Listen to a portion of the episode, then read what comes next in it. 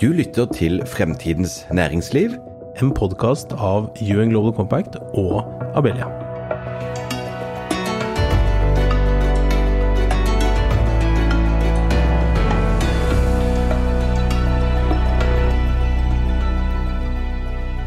Hvert år markeres noe som kalles Earth Overshoot Day, som er den dagen vi har brukt opp jordas fornybare ressurser for et år. Resten av året lever vi på en måte på jordens kreditt. Eh, I hvert fall det som står i manuset her, Øystein. Eh, ifølge Global Footprint Network så var den dagen i 2022 den 28. juli, mens vi i Norge kom til den dagen allerede 12. april. Eh, og dere som har hørt oss snakke før, vet jo at eh, forbruk er en av de bærekraftsmålene som eh, det er aller størst utfordringer på for oss i Norge. Og vi skal i dag snakke om sirkularitet, selvfølgelig økonomi, vi skal snakke om klær og tekstil, og vi har med oss to veldig spennende folk. Vi har med oss Jan Thomas Hagen, som er Head of Sustainability i Voice Norge AS, og Preben Karlsen, som nå er daglig leder i Switch. Eh, Øystein, jeg, jeg, jeg, skal ikke ta den vitsen som jeg hadde lyst til. Men jeg hadde jo Ja, du skjønner. Var det Thomas du tenkte på? Ja, det var, ja, det var litt det. Jeg skal ikke velkommen. Sånn skal Velkommen skal dere være, begge, begge to. to. Ja. Vi lar det ligge der. Ja. Åh, det er så topplig. Men er, vi må ha det litt gøy her i podkaststudioet. Ja, hvis det er ikke mer som skal til, eh, Kim, så er det greit. Glede her i ja. hverdagsglede. Ja. Men det er et stort tema, viktig tema. Vi bruker jo eh, veldig mye. Vi bruker veldig mye i Norge. Kanskje mer enn de fleste andre land, det kommer vi vel litt innom. Uh, vi har et utrolig høyt forbruk, og det er særlig det av klær og møbler vi zoomer litt sånn spesielt inn på i dag. Og kanskje vi skal begynne hos deg, Jan Thomas. Eh, for hvorfor er det sånn? Hvorfor bruker vi så, bruker vi så mye her i land? Vi, vi, vet at vi er, vi vet at vi er rike, men det da, må det være mulig for nordmenn også å, å kjøpe mindre den som visste svaret på det spørsmålet, hvorfor er det sånn, da hadde vi jo på en måte hatt mye av løsningen allerede. Jeg tror det er et ekstremt sammensatt eh, spørsmål, eller svaret på det spørsmålet er veldig sammensatt. Det har selvfølgelig også å gjøre med kjøpekraft. Vi har eh, høy kjøpekraft. Og så har det med utvikling i en del bransjer, sånn som tekstil, eh, at du har hatt nedadgående priser over lang tid. Så det er noe med liksom sammenhengen mellom pris, tilgjengelighet, kjøpekraft. Eh, selvfølgelig også en, en, kultur hvor vi er glad i nye ting. Klær er viktig for oss, vi identifiserer oss med det. Jeg tror det er veldig veldig sammensatt. Jeg tror dessverre da, eh, ikke det finnes noe enkelt svar på hvordan vi kommer ut av det, men det skal vi sikkert bruke mer tid på. Men noen vil jo si at ja, men dere lever jo av at vi kjøper mer. og kjøper Absolutt. Mye. Så det, altså Hvordan dere forholder dere mm. til det, det må jo også noe av det vi må komme litt eh, til, tilbake til. Ja, altså vi, vi, lever jo av å selge klær, det er jo ikke til å stikke under en stol. Um, vi anerkjenner også den miljøpåvirkningen som klær har. Det har alle produkter. Jeg tror alle som ikke starter med den anerkjennelsen, da har man på en måte spilt seg selv fallitt uh, allerede. Um, og vi gjør mye, eh, uten at jeg skal begynne å liksom ramse opp eh, det. Men det er noen strukturelle ting da, eh, som, som også må på plass for at én virksomhet som oss, eller summen av tekstilvirksomheter, klarer å dreie et forbruksmønster i en, en ønsket retning. Ja, vi kan jo kanskje komme litt tilbake til, for mm. jeg tror jeg leste her i stad at 86% av klærne vi kjøper, er fortsatt nye. Så mm. den ljuger kanskje litt det inntrykket vi har at folk kjøper brukt. Men det kan vi komme litt tilbake til. Vi må hente inn Preben her også. Vi vi kjenner hverandre litt fra sånn uh, brukte møbler og redesign og utleie av møbler, egentlig. Jeg husker vi hadde en prat om her midt i korona, faktisk. og, og sånt, så Hvordan ser det ut fra ditt uh, ståsted? Hvordan ser det ut for dere? Er det mulig å leve av å leie ut møbler? Eh, å leve av å leie ut møbler kan man absolutt eh, få til, eh, forutsatt at man får gjort en del regulatoriske endringer, og at man får bygd opp en verdikjede som ikke finnes knytta til reparasjon og, de effektive prosessene som man trenger i en sirkulær økonomi, som per definisjon må være mye mer kortreist, fordi man trenger kort avstand mellom der hvor produktene er i bruk, og der hvor reparasjons- og vedlikeholdsfasiliteter finnes. Og ingenting av det eksisterer eksisterer i dag. Altså Nå er du både på liksom, brukthandelloven og eh, at ikke vi har håndverkere igjen i Norge. Ja, ikke eller- håndverkere har vi da, men ikke altså, folk som reparerer eh, eh, forbruksproduktene verken våre. det Ja. eller, eller industrielt rigga ombruksfabrikker, ikke sant. Eh, For det er enorme volumer. Så man kan jo ikke belage seg på skredderen på hjørnet for å få, få opp konkurransekraft som, som eh, kan matche de prosessene som eh, starter i, i Kina og i stor grad havner i søppelbøtta i, i dag. Eh, Så det er, en, det er en ganske heftig jobb som må gjøres i, i den eh, biten der. Eh, Og så gjelder det jo altså den, den utleie-abonnementstenkningen. eh, Få nordmenn til å slutte å være så opptatt av å eie alt mulig. Det er ikke så veldig lett. Vi er ekstremt glad i å øh, hamstre, lagre. Vi leier jo minilagre øh, for mange, mange tusen kroner i måneden, mange av oss. Og der legger vi jo ting som vi stort sett aldri bruker. Hvis, Eh, hvis vi skal forsøke å, å ramme inn tematikken litt mer sånn her ved starten, så, så er det jo ulike tilnærminger til tematikken og, om å bruke mindre og resirkulere, bruke mer om igjen. Eh, Så det er vel Hvilke faktorer er det vi egentlig har å spille med? En ting er vel selve eh, handelen, altså kjøpet. Hvor, hvor ofte kjøper du et nytt plagg eller et nytt møbel? Og så er det hvor lenge bruker du det? Og så er det kanskje kan du kjøpe noe som er brukt, og bruke det som det er brukt, eller å redesigne om. Altså, hjelp oss å bare få på plass eh, selve bildet her av hvilke eh, på en måte ting er det vi har å, å, å holdt på å si, jobbe med, hvis vi skal få, få ned forbruket.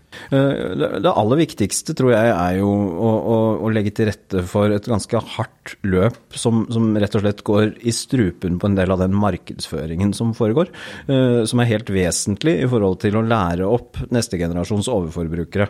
Eh, Kinesiske Skien f.eks., og måten de jobber på på TikTok ved hjelp av influensere for å få eh, 12-13 år gamle jenter til å kjøpe billigmote fra Kina. Det er såpass billig at de ikke engang trenger å, å spørre foreldrene om, om lov, for de, de har råd til, til dette på egen ukelønn. ikke sant? Eh, Så det, det er kommet til et punkt hvor de sitter og, og, og rett og slett eh, til dels manipulerer barna våre til å bli hekta på hyppig fornyelse. Eh, Det der er kjempekrevende, og det har blitt verre og verre og verre de siste årene. Og nå høres jeg ut som fremtiden i våre hender her jeg sitter. Det Det er ikke noe gærent i det. Nei. Nei. ja, men det har blitt viktigere for, for meg etter hvert som vi har jobbet med dette, å gå dypere inn i at vi faktisk må finne måter å redusere forbruket vårt på. Og det jobber jo alltid mot. Ikke sant? Alle økonomiske modeller, Finansdepartementet, hva man måler egentlig øh, vellykkethet på, handler jo i stor grad om økonomisk vekst. Øh, og det å gå inn i den materien, det er ikke så lett. Men, jeg tenker til dere, da, Jan, som, som jeg, jeg så noen tall her om dagen fra Tice, som jo mange kjenner til. Og de hadde et underskudd på jeg tror det var 70 millioner, som også gir et uttrykk over at liksom, de har jo vært ganske hypa å vært synlige, tydelige og sånn. Og så hører vi her at vi trenger egentlig en markedsføringskampanje for brukte klær. Det er det vi egentlig hører. Men hvordan ser det ut for dere? Liksom, for det store bildet på klær her, for nå har vi snakka liksom generelt, men hvordan er det Ser dere at nåla flyttes i riktig retning? Eh, Det er igjen et kjempegodt spørsmål. Eh, bare, for å prøve å ramme inn litt sånn vi ser det, da. Hvis du skal hyperforenkle dette, så er det liksom tre ting for å dra oss i retning av å bli mer sirkulære. Ikke lukke sirkelen alene, men tre ting. Nye produkter må jo ha en tilstrekkelig kvalitet og være laget på en måte sånn at de varer, kan eh, repareres, eh, har en varighet på flere måter. Eh, og vi forstår ofte varighet som bare én ting, at det er liksom slitestyrken. Men det handler også om passform, det handler om eh, motegrad, som vi snakker om i min eh, bransje. Eh, Alt det er ting vi jobber med i sånn kvalitetsperspektiv, men kvalitet, så kvaliteten er helt avgjørende. Og så har du ombruksdelen, som er det du, du snakker om der, eh, Kim. Og det er eh, Jeg er lei av denne, eller den passer ikke meg mer. Kan noen andre bruke den? Eller kan vi forlenge levetiden til et produkt som har fått et hull i?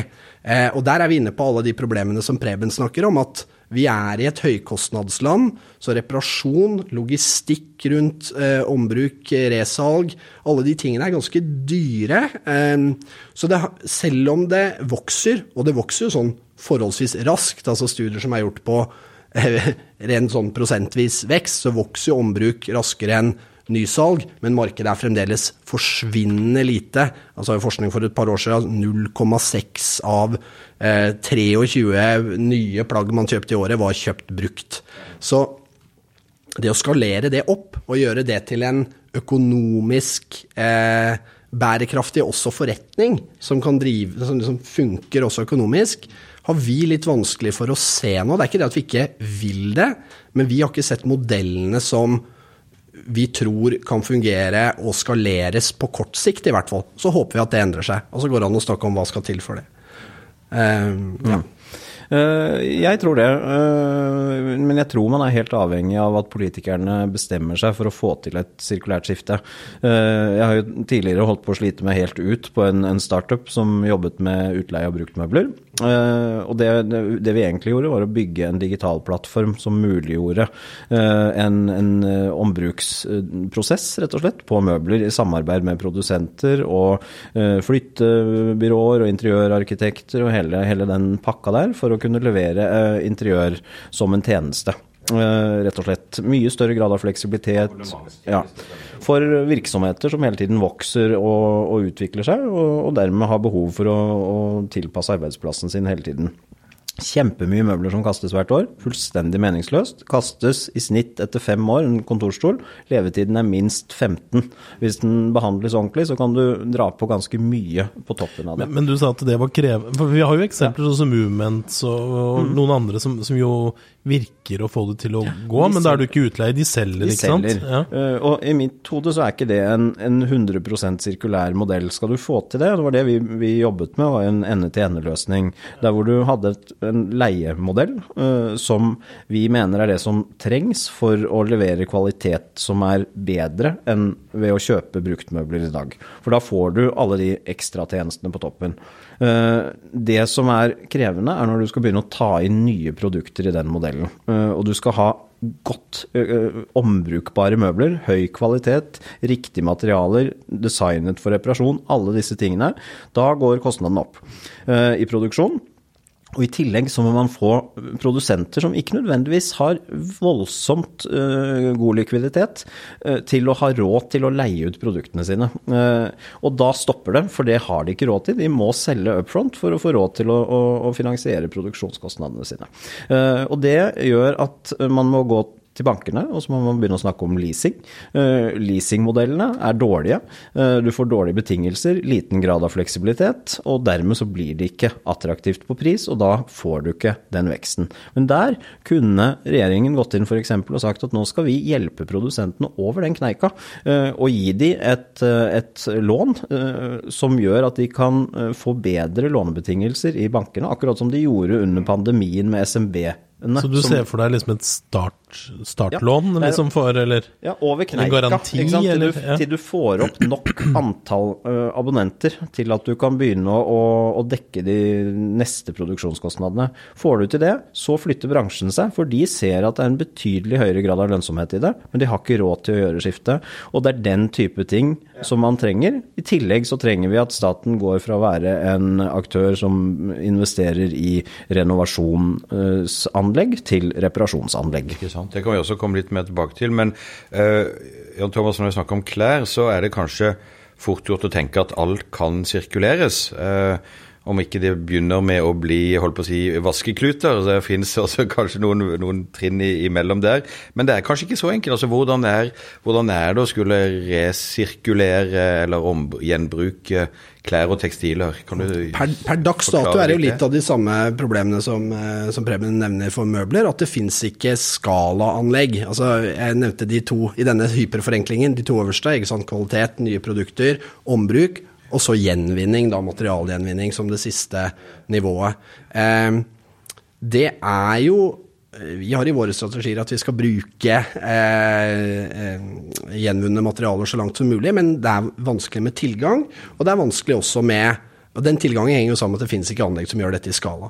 Så i den grad du finner resirkulerte materialer i en del klær i dag, så er det ofte fra andre verdikjeder, som jo ikke er heldig i det store bildet. Eh, så Plastflasker f.eks. som brukes i, i polyesterklær. Eh, er det bedre enn virgin eh, polyester? Det, de lærde strides. Eh, eh, så, så dette, hele dette landskapet er liksom fylt av komplekser, og det mangler eh, grunnleggende kunnskap om hva som er de rette valgene. Eh, igjen for tekstiler, er det ene bedre enn det andre? Der mangler vi grunnleggende kunnskap. Eh, og vi mangler eh, skalaløsninger. Hvem er det som har ansvar for å finne de, eller få til de skalaløsningene? Er det bransjen selv, er det må myndighetene inn, eller hva er det som kreves? Eh, altså, det, jeg tror hvert fall det ja, sånn? det mangler en del myndighetsinsentiver. Jeg, vil bare, jeg tror jeg er veldig enig med Preben her i liksom hvordan reguleringen i dag er styrt mot en veldig er jo også ja, tilrettelagt for en lineær økonomi og lineær måte å drive forretning på. Eh, som egentlig bare understreker at insentivene er få til å gjøre vesentlige investeringer i eh, mer sirkulære eh, forretningsmodeller. Jeg blir, blir litt nysgjerrig, da. Fordi at nå- Vi hører hva dere sier men, eh, på dette med myndigheter. Men eh, vi som leder organisasjoner som gjerne kommer med innspill til myndighetene, vil gjerne ha sånn 1, 2, 3. Hva er de viktigste tingene som skal til? Er det avskaffe brukthandelloven? Er det eh, fjerne moms på, på brukte ting, som jo Øystein og co. og vi også har vært opptatt av eh, hele veien. Hva, hva vil dere trekke fram? For vi må begynne et sted. og eh, Næringsministeren har vel som forrige minister nå lagt fram et forslag om å fjerne brukthandelloven, da f.eks. Eh, hva er det mest effektive vi kan gjøre? Jeg kan jo starte med det, det som har vært viktig for oss. Det er at vi har vært, eh, vi har vært positive til etableringen av en produsentansvarsordning som, som, som i hvert fall gir oss et utgangspunkt. Ok, stopp, stopp, stopp. Må forklare. For dette her er det ikke alle som er like gode på. Nei, helt en klart. Produktansvar En produsentansvarsordning på eh, produkter som selges som genererer et avfallsproblem i en eller annen form, så er det vanlig å legge en eh, ja, Kall det en avgift eh, på noe ja, eller retur. Du må kunne ha et opplegg for å ta inn igjen Yes, avfallet. for å kunne ta inn igjen avfallet, men også for å da i en sirkulær sammenheng skape ny verdi av det avfallet. Og det er et bransjeansvar i utgangspunktet. Det er et bransjeansvar i utgangspunktet, så vi er veldig positive, til at det nå Det er EU som på en måte går foran her da, for norske myndigheter og peker på en retning som vi har veldig tro på. Um, og vi har tro på at en produsentansvarsordning kan være med på å skaffe til veie en del ressurser for å stimulere noen av de innovasjonsprosessene ehm, og, og investeringene som må gjøres i, bedre eh, avfallshåndtering og resirkulering. Men det vi ofte ser, da, eh, det er jo Altså, for å ta tekstiler og klær. Eh, det, er, et- det er i veldig stor grad et globalt marked. Eh, netthandel er stort på klær, og det er også netthandel som vokser. Så hvis vi ikke klarer å re- regulere summen av det markedet, så får vi egentlig en, en, en forskyvning av en del forbruk i retning av aktører som er nevnt her tidligere, eh, til, som i mye større grad er uregulert. Så eh, vi tror jo som en sentral aktør, sentral norsk aktør, vi eksisterer bare i Norge. Ja, vi er en del av en global verdikjede, eh, men vi tror at vi har en tilnærming til kvalitet i produkter som er litt annerledes, men det koster noe. Eh, og hvis man får disse eh, globale forskyvningene i et uregulert tekstilmarked, så er det enda vanskeligere å, å på en måte eh, vinne i den globale konkurransen. Så det er helt avgjørende med den reguleringen. Det høres, det sånn, Alle peker litt på hverandre. Vi skal gjøre vårt, men vi trenger også hjelp av myndighetene, rett og slett. Jeg tror jo holdningene egentlig hos de aller fleste er veldig positive i dag, de uttalte holdningene. Og så er det ganske lang avstand fra hva man sier til det man faktisk gjør. Eh, og det ser man jo gjennomgående. Det skyldes dels at eh, det kan være veldig vanskelig å, å finne brukte ting. Jeg f.eks. med klær syns det er et mareritt, for jeg liker ikke å handle. Eh, og da denne såkalte skattejakten som alle bruktsjappene driver og, og lokker med, den, den skremmer meg vekk. Vi kan kjenne oss igjen i dette. Ja. Ja, og og, og det er jo et sånn uh, konkret eh, barriere som, som fort oppstår. I tillegg så er det ganske mange som, som ikke liker konseptet med, med brukt. Kanskje Eh, særlig på klær, da. Tenk at noen andre har gått Ja, ja. med de klærne. Men jeg, vi skrev en eh, sak på Switch her i går om en eh, ny markedsplass eh, i USA som eh, driver med brukte sexleketøy. uh, og de vokser nå ganske kraftig og har funnet en måte å drive det hygienisk på, faktisk. Så, så hvis de Ja, i det er jo helt i ytterkanten av den skalaen, da. Men det er klart, hvis ta tannlegen også ombruker, så gjør jo det. Vi har jo vært hos Ikke sant? Det er jo kanskje ikke gebisser, men, men jeg tenkte litt mer på verktøyene de bruker, så jeg er kanskje ikke så langt unna sexverktøy. Men jeg, men jeg tror jo at sånn, altså det, er, en del sånne, sånne mentale barrierer som sitter ganske hardt hos noen, men som jeg tror særlig yngre generasjon er i ferd med å, å, å legge litt sånn til side. Eh, og så gjelder det jo ikke sant, å bygge opp enklere, bedre tjenester. Eh, du har eh, markedsplassene som Tice og Finn, som funker veldig bra i, i C2C-land, eh, men det løser ikke de virkelig vanskelige problemene, for det handler om å koble de fysiske verdikjedene hele veien ut til kunde med ombruksprosesser og innlevering og reparasjon og liksom hele den, den sirkelen. Og den er tung og vanskelig og, og koster mye penger, og, og da trenger man rett og slett For, å- for, hjelp. å, for å få til endringen så hjelper det altså det forbrukersegmentet Forbruker forbruker er jo bra, men hvis vi skal til den store endringen, så er det jo som mange av disse undersøkelsene for forbrukerne viser, det er jo at, eh, at forbrukeren forventer at bedriftene nå, eller eh, liksom salgsstedet, har liksom for, altså bærekraftige produkter. Og så vet de jo ikke hva som er hva. Altså det er vel noe sånt som syv av ti eller noe sånt, eller åtte av ti tror jeg, som sier at de gjerne vil velge bærekraftige alternativer når de handler, mens det er syv av ti som ikke vet hva som er bærekraftig. Så det er jo et sånt jungel av merkeordninger, og så er det masse krangling om hva som er hva, og, og som forbruker så blir man sittende som et stort spørsmålstegn, og så sitter man ganske godt i de gamle vanene, ikke sant, som blir altså sånn som ser du på fast fashion og denne ultrafast fashion som liksom er arvtakeren og enda verre, eh, så, så vokser det helt enormt. Det kinesiske Shein-konseptet, det er jo nå fire ganger så mye verdt som H&M, det har det blitt i løpet av en tiårsperiode. Eh, Og det skyldes utelukkende ekstremt heftige markedsføringsstrategier. Jeg sjekket nå, jeg skrev om dette første gang i høst, eh, og da var det 25 milliarder visninger på hashtaggen Shein på TikTok. Nå er det 50 milliarder eh, et halvt år etterpå ca. Så det er det største kommersielle fenomenet, mener jeg, som noensinne har eksistert i sosiale medier.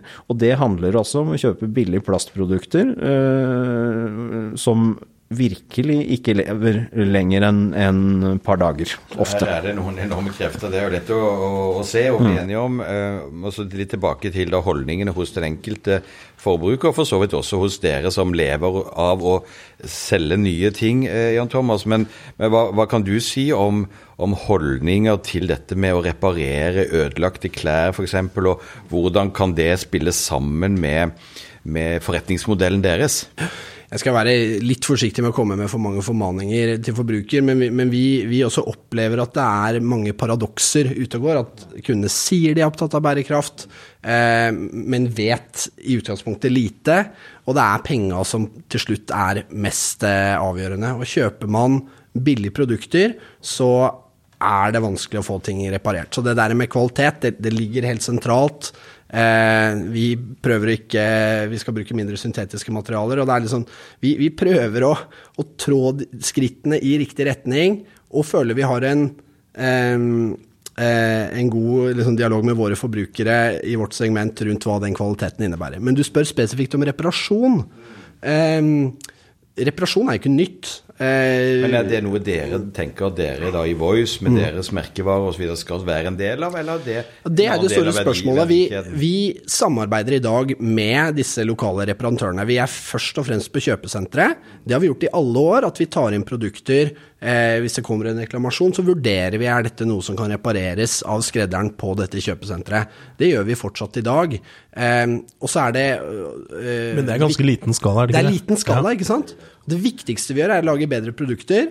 Eh, sånn at vi slipper det er, jo ingen, det, det, det er veldig dumt for oss å rigge oss for en, for en stor reparasjonsdimensjon, hvis vi kan lage produkter som, som varer og er bedre.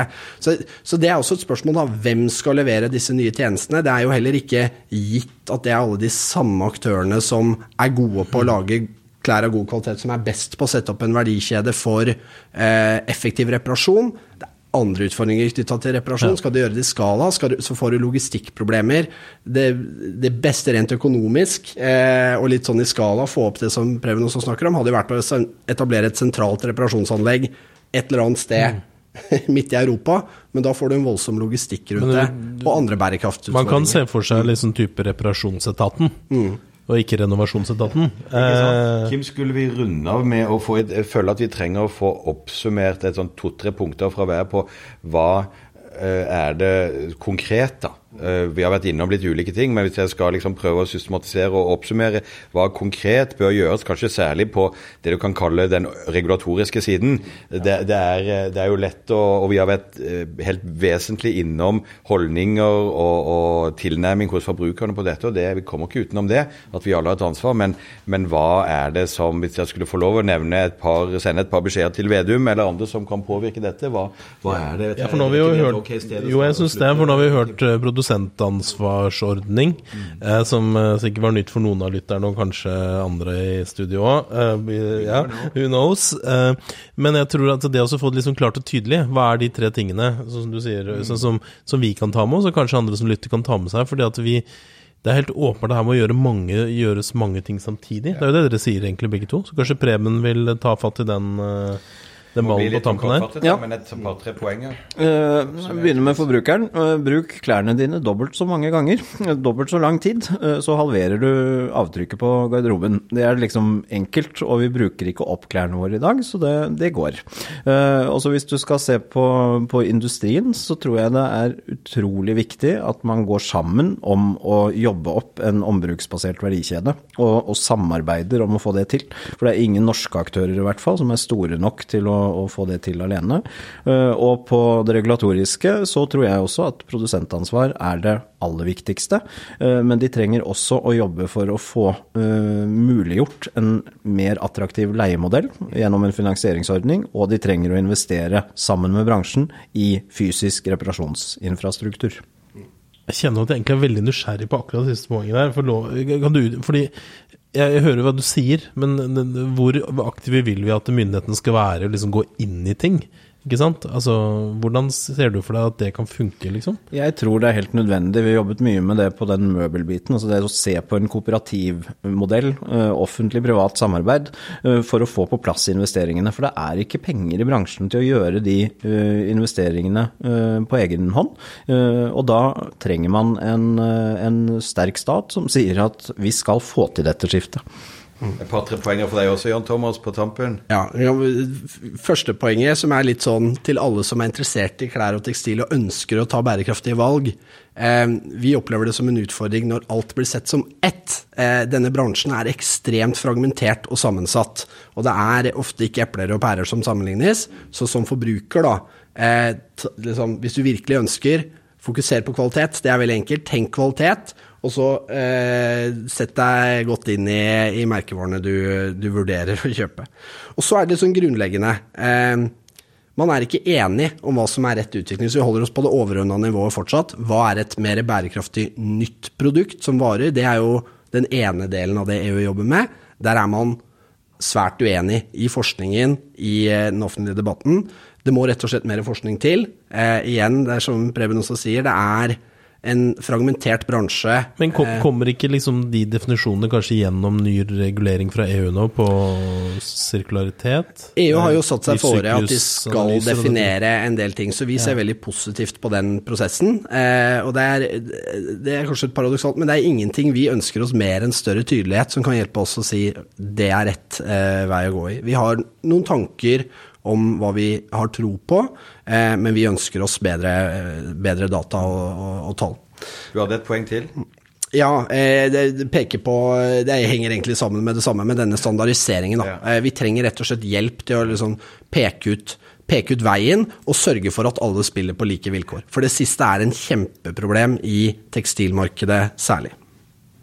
Veldig bra. Kimi er jeg faktisk litt stolt av det. Jeg tror det er tilfeldig, men den dressen jeg har på i dag, den er faktisk reparert. Den var ganske ny da jeg gikk på en, en hindring, som det heter. Eh, Oppå, jeg var besøkte Sintef inn i en svær sånn eh, laboratoriehall der. Og da fikk jeg stygg sånn rift i buksebeinet. Jeg tenkte det er jo for galt, det er ganske ny dress, da. Så jeg reparerte den. Og dere kan nok dessverre se at den er reparert, men eh, jeg tenkte det var jo bare et lite bidrag. Og så kanskje det skal gå litt lenger til jeg kjøper en ny dress også, da. Preben, det får, det får, får jeg vurdere, for å si det på den Du vet, snart så, så får du kred for at du har den derre sømmen foran deg, ikke sant. Det blir status. ikke sant? Det er veldig bra. Tusen takk for veldig gode refleksjoner, gode innspill, gode tanker om hva som kan gjøres for å lykkes bedre med, med, med sirkulær økonomi, med ombruk, gjenbruk. Jeg syns det har vært en veldig spennende samtale. Tusen takk til dagens gjester, Jan Thomas Hagen og Preben Karlsen. Takk til dere. Dere som lytter på, har da hørt på podkasten Fremtidens næringsliv, som er et samarbeid mellom Abelia og UN Global Compact Norge. Dere finner flere episoder på fremtidensnæringsliv.no, og der du ellers pleier å finne dine podkaster. Hvis dere har forslag til tema og gjester, så er det bare å si fra på vår Instagram-konto at Fremtidens Næringsliv, eller dere kan også finne Abelia og Jun Global Compact Norge på Facebook, LinkedIn og Twitter. Takk for i dag. Mitt navn er Øystein Søreide. Og mitt navn er Kim Gabrielli.